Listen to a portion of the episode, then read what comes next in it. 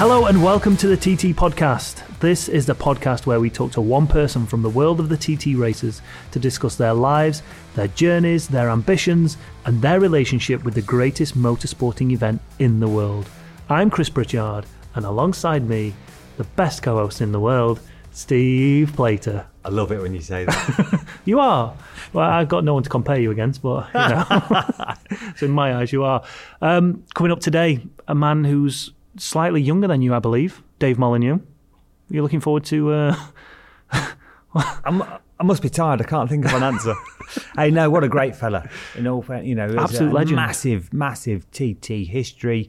Not scared of giving his opinion, whether it be to somebody on the street or to an official. He really isn't, and uh, I like him. I like him a lot. he's not even sat next to you, and you've said that. No. Shall we get into it? Yeah, let's do it.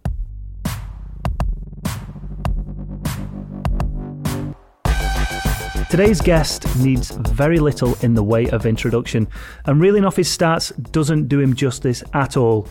But here they are anyway 17 times a TT winner. Sorry to say this, Dave, I was still in nappies when you were ripping around the TT course for the first time. I should think so. His Me career, too. his career spans five decades, and it doesn't look like he'll be stopping anytime soon.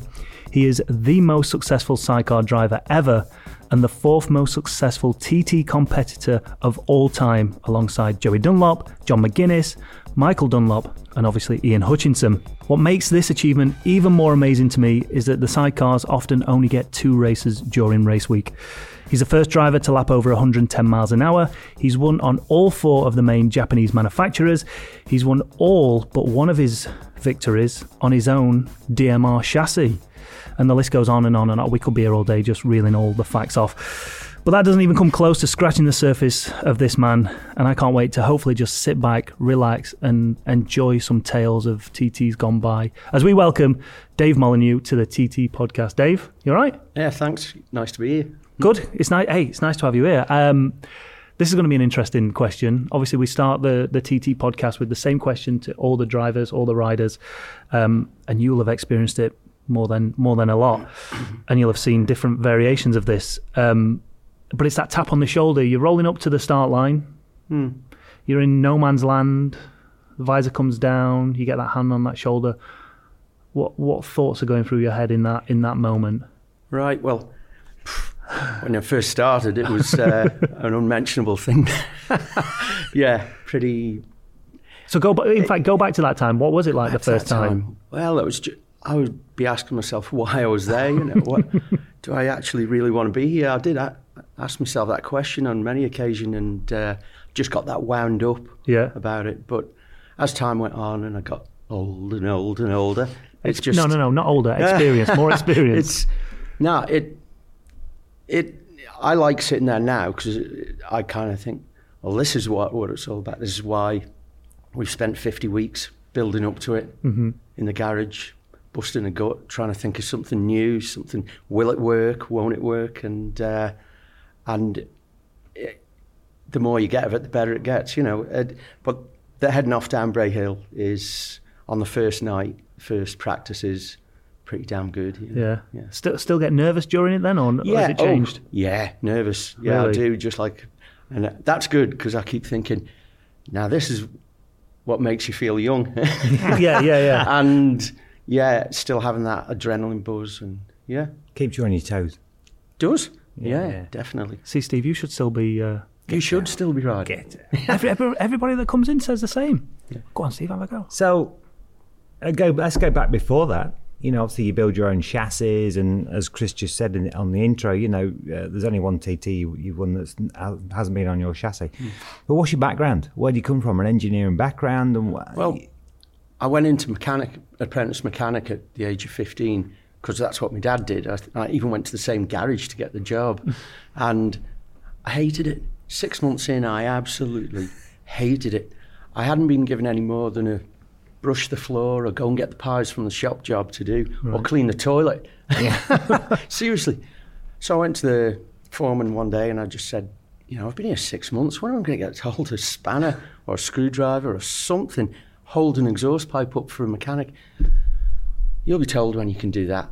And I gave it about two hours thought and I said, that's not good enough for me. I'm off. And so I just chucked Really? the towel in. I threw the towel in, hitched a lift from Peel to Ramsey. I went to another garage and said, Would you give me an apprenticeship?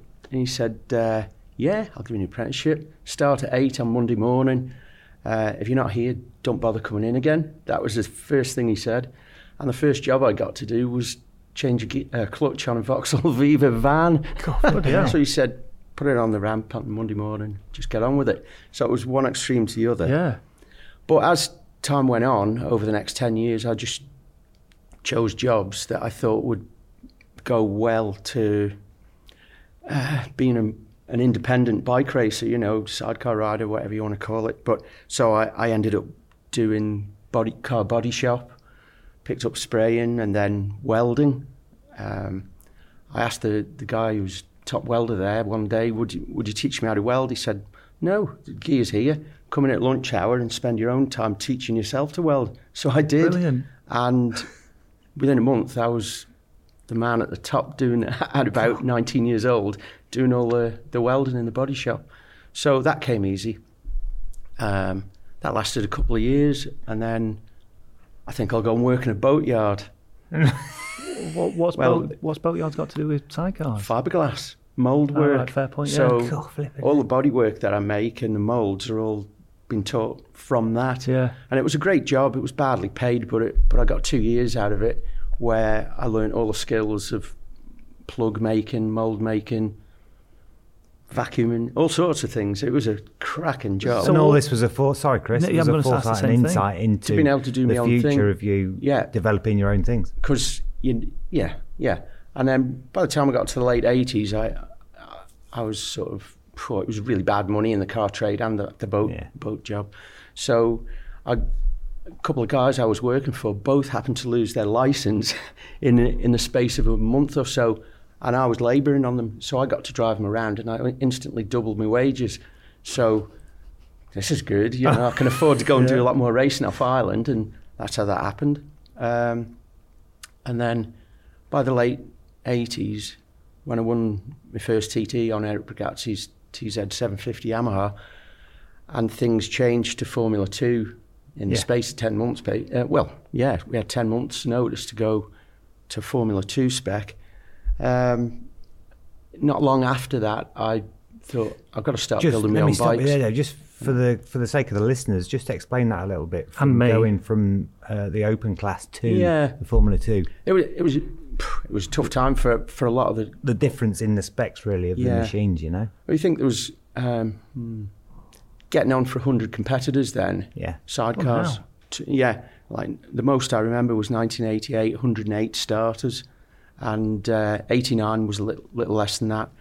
But um, the sidecars were going through a tough time of changeover. You can imagine they were the TZ750 two-stroke engine was the thing to use for about 15 years. Then Japanese stopped making parts, so aftermarket bits were getting made, so they got real expensive.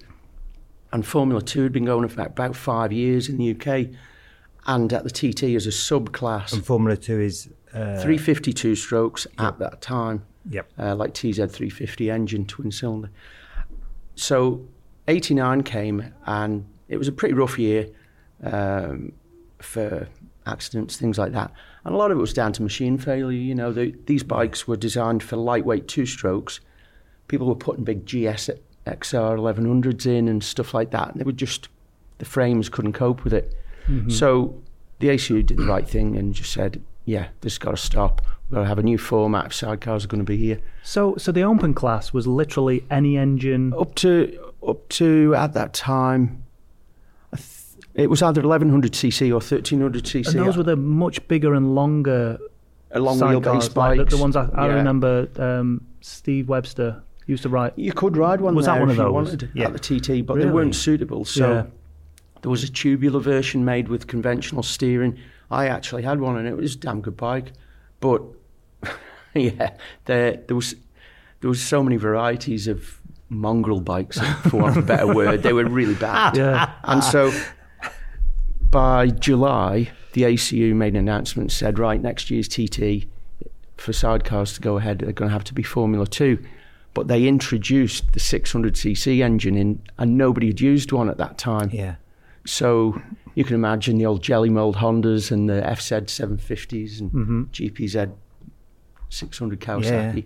They were pretty primitive engines. They weren't proper sports engine, and so some cho- chose them engines. Some went with the 350. I went with the 350 and crashed it after about three practice laps and uh, ended up with no start that year. But it, it was a big changeover, and it was all for the better. But within six years, I set the first 110 lap and broke the open class lap record. So the whole idea of trying to slow it down and make it safer, it, it had no real effect. It just evolved and then You just got faster anyway. Was, Faster was that because the, these bikes are shorter wheelbase? They handle a lot better, Well, no, it was just uh, the 600 engine became a better lump. right? You know, it just went, it, it escalated really Development fast. even on road bikes then was really fast. And, Exactly, yeah. I think things moved on really, really quickly. Mm. Yeah. So, So that it was a long-winded answer to your question. It was But- it was always in the blood to go and do sidecar racing. Then oh yeah, well, um, is this from a, a family thing? Then yeah, my dad Yeah. raced from when I was two years old. right. So all I can ever remember was having a a trike with a plank of wood lay beside it, making silly bike noises, leaning over it and everything. And, and And just, never, never no interest in two wheels. In, in the only interest I ever had in two or- wheels, there was a, a local guy called Graeme Cannell. He was probably, I have to say this because I believe it. It's, I think he was the most talented solo rider that ever came out of the Isle of Man. Uh, he didn't realise his own talent was his problem. and he won the European Pro Am Championship, he won the British Pro Am Championship.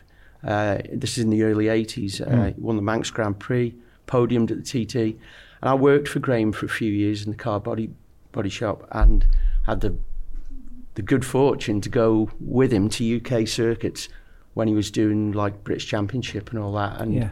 I was just like a gopher, you know, go and take the wheels down, get change, change tyres, Dave, and keep bikes clean. And What age, what age was you then? e- 18, 19, Yep, yep. and uh, he he had the best bikes. He always he'd bust his gut to have the best bikes. So we'd be sat in the, in the body shop, it'd be a bit quiet, and he'd go, "Well, we're racing this weekend, Dave. So tell you what, why don't you nip down Jurby Airfield and just bed my bikes in for me?" I go down on my own, and you could let yourself in in them days. go up and down the runway, and I'm like Freddie Spencer. I'm, I'm going for and hanging off, and nobody else can see me.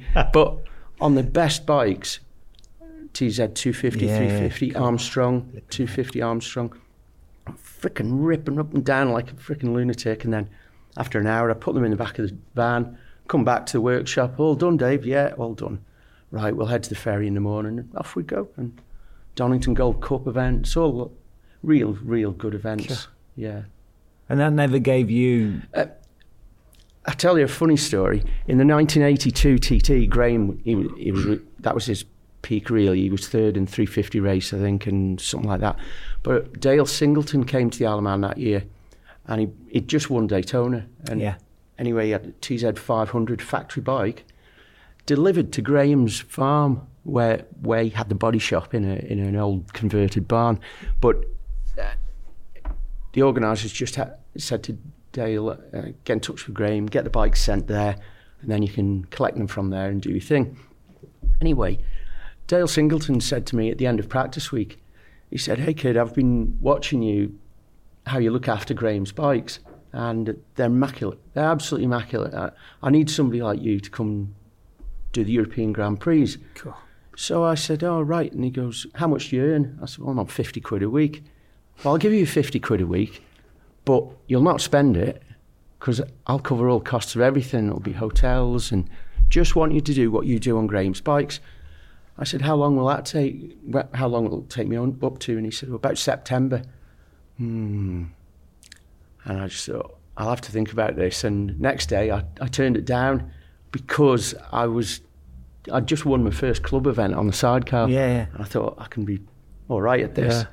And so I turned it down. Now, I don't regret it, but it's the nearest thing to a regret that I'll probably ever have Yeah. because that was rubbing shoulders with Barry Sheene and all, all the Yeah, people, yeah. all the people I looked up to because I A great era as well. Oh, he, yeah. and Singleton, he was a character, a proper good character, and and yeah, so I, I came close to being a, a top sort of gopher at Grand G- Prix. yeah. Would have been great fun. So your career could have gone in a totally different Oh, direction. You could have might gone a totally got different a- direction, but but I do know bars. something. Back to about solos. If I'd had, if I'd ridden solos, I'd have hurt myself an awful lot. Sidecars with the stabilizer are, are a lot easier. also, I think most um, most sidecar drivers are, would be handy on a bike, though, right? You would think so, just with the feel. Yeah. And, you know. Sidecar passengers probably make a better solo rider, and I think it's just that sense of balance and moving. Right. When you went on with Birchall on the side of the bike, you must have noticed that being a good solo rider, you, the balance thing, the Yeah. the movement Yeah, thing. yeah. I d- Yeah. Maybe not so much all sidecar drivers have Oh, got right. that. They're a bit more car orientated and It's so different, obviously, when I when I went round with Ben because obviously there's no suspension travel hardly, so it's- you don't get the feel like you do on a Mm. Solo, but you still get a, a general feel. You know? Mm. Yeah. I was I I seen something on telly there the other day. It was a YouTube thing with uh, Lewis Hamilton and Valentino Rossi. Yeah. So Lewis is out on, I think it was an R one. And he's going around in some Spanish circuit, and it was dead interesting. Lewis said to Valentino the next day, he said, "I love left-handers, but I don't like right-handers." and this shocked me. Rossi said, "We're all like that." Yep. And I didn't even think about that. Yeah. 42 years of racing, I've never thought that solo riders favour one corner for another. Because I, I used to be, when I tested Graeme's bikes, I used to be exactly the same. I'd be shit round it. Uh, a right hander and good round a left for some reason. Why I- is that? I The don't most short circuits Is it to do with you? are right-handers, really. Clockwise, yeah. Yeah. Yeah. I'm, I'm not sure because I come from. I, I was the same, but I come. I always put it down to I come from Speedway. Right. That was my passion, and I Right. dabbled at Speedway when I was younger. Yeah. So you like So, left-handers, so it's ovals, yeah. Yeah. like Yeah. Nicky Hayden. Yeah, well, many many Yeah. riders, yeah. Yeah, Nick, he was phenomenal on the short track, obviously, which is Yeah. big, uh, flat track, which is big in the states. But yeah, Yeah. But it just it just feels more natural. I think you're as fast probably on the right handers, but it just feels more natural and easier on the left. Uh, It's in weird, terms isn't of it? body, Yeah. body position. Yeah. So what about in a sidecar then? Do you have a preference to to one way or the other? Because obviously, like the the passenger has to lean to be one honest way or with the other. it it, uh, it depends what the passenger is like. and Right. It depends how you've got your bike set up. Uh, as to like my favourite bike of all time, over and above my own bikes, was a Windle chassis way back in the mid '80s, Cool. and it was a mare round a right-hander. It shook and it bulked, and it was like riding a buck and bronco, every right-hander. But you can force a sidecar through a right-hander. It can handle terrible, but you can get it through Yeah. just as quick as a good handling one. But the left-handers are totally Yeah. different, and this thing went round a left-hander like a damn go-kart. it was a whip round anything, and I could go round the outside of bikes anywhere, and no problem. And that that is good if you can get a sidecar with a left-hand chair, of course, to Yeah. go go round a left-hander nice. It, it that's brilliant. So that leads me on to my next question then. Why are sidecars built the way they are? Why is that sidecar I think it. seat in the left? Is there a reason I for it or don't not? honestly know, but I often thought about this and wondered if in back in the you know I would post say post war. this is a guess. like like I just said, most short circuits are predominantly right-hand right-handers. Yeah, but all the continental bikes had the sidecar on the right hand side. Did they? Oh yeah, if you look back to the post-war Yeah. and then right through to let's say the 70s, all the Germans and the Swiss and the great riders like Prometheus and Schauzu and Enders and so, all of them, all their bikes were built with the sidecar on the right. Yeah, yeah. On the right. Cool. So maybe I wondered if their circuits were left-hand circuits. Maybe a lot of them. So is there a rule that stipulates it has to be on the left? no, There you go. That could be your little thing for next year. don't.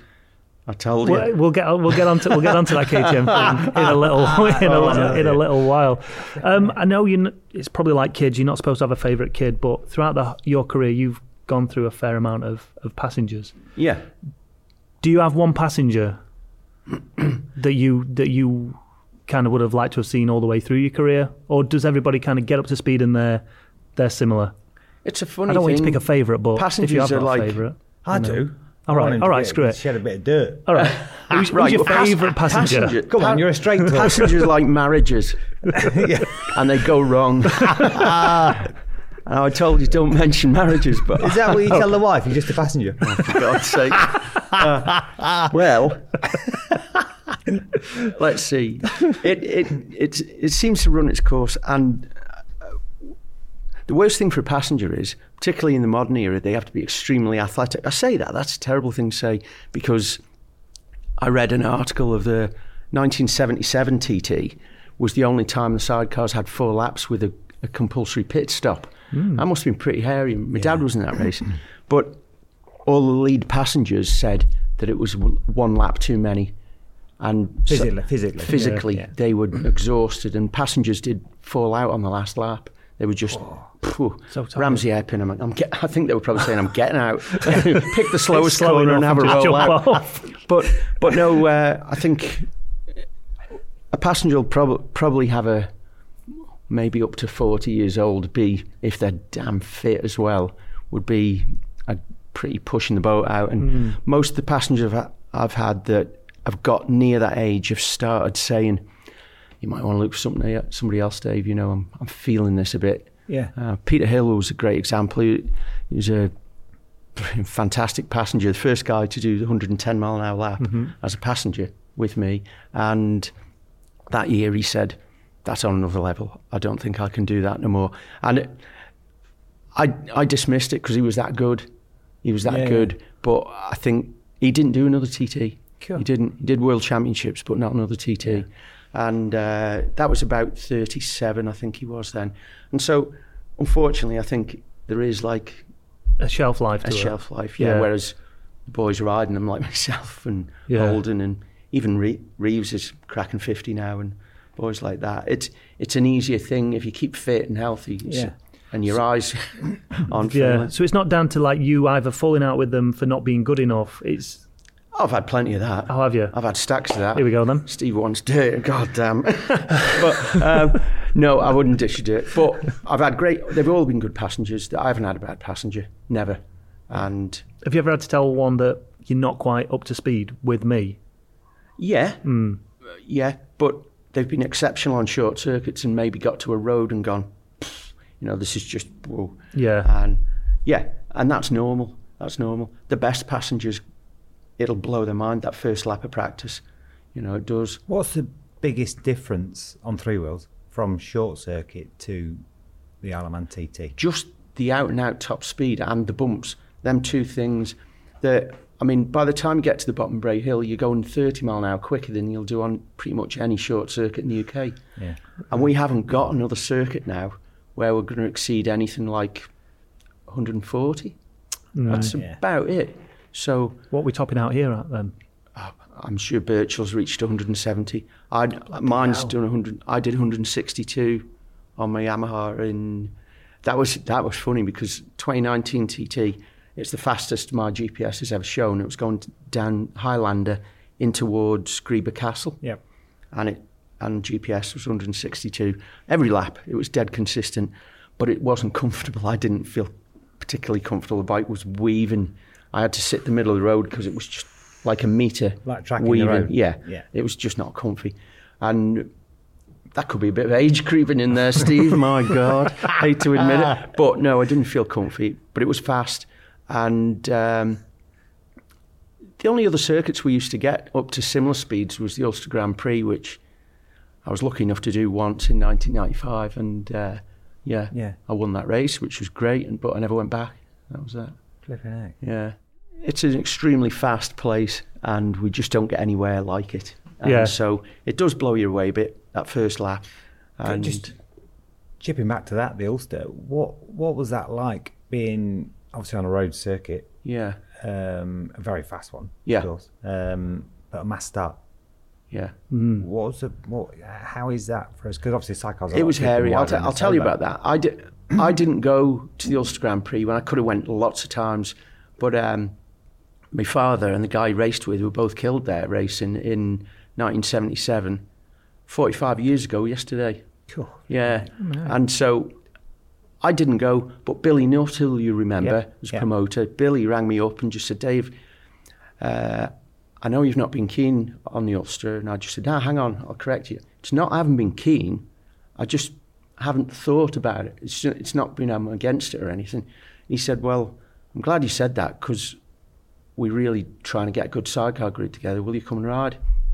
And I just went, well, it's bloody expensive. And I'm near the end of my European Championship run and all my eggs in one basket with that. He said, well, I'm hoping you'll come and ride that bike here, which was a 502 stroke Krause Yamaha. Beautiful in a really super lightweight chassis I'd built. Yeah.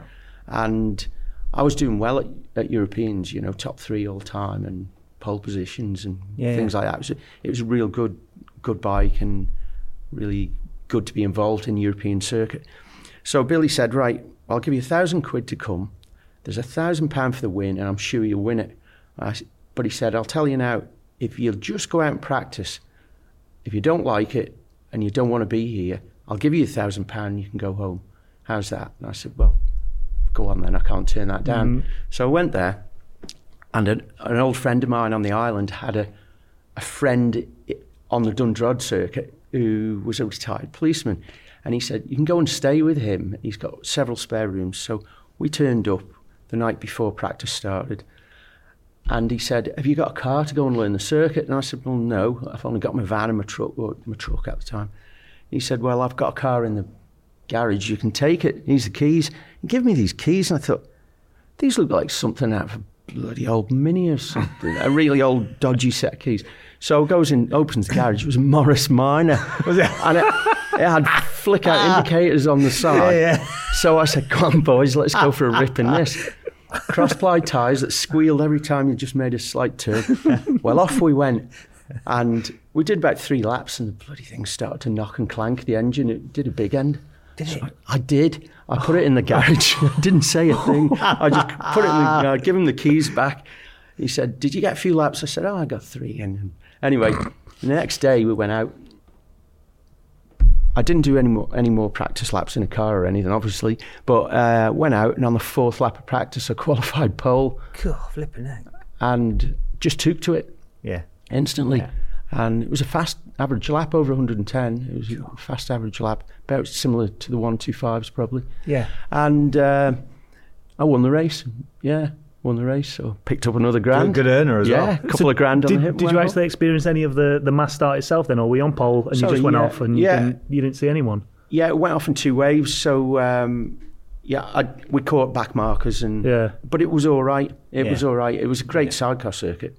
Yeah. And uh, but yeah, yeah, there were several accidents after that year, which led to the organisers saying we don't think we'll have sidecars here anymore. demise of the class, yeah. Mm, which was sad, but yeah, they had their reasons. Yeah, that's it. Yeah. I mean, there's there's we we ba- again we've barely scratched the surface. I feel like this is where we should end part one and then pick up in part two and move forward a little bit to TT 2022 and and obviously beyond Yeah. as well.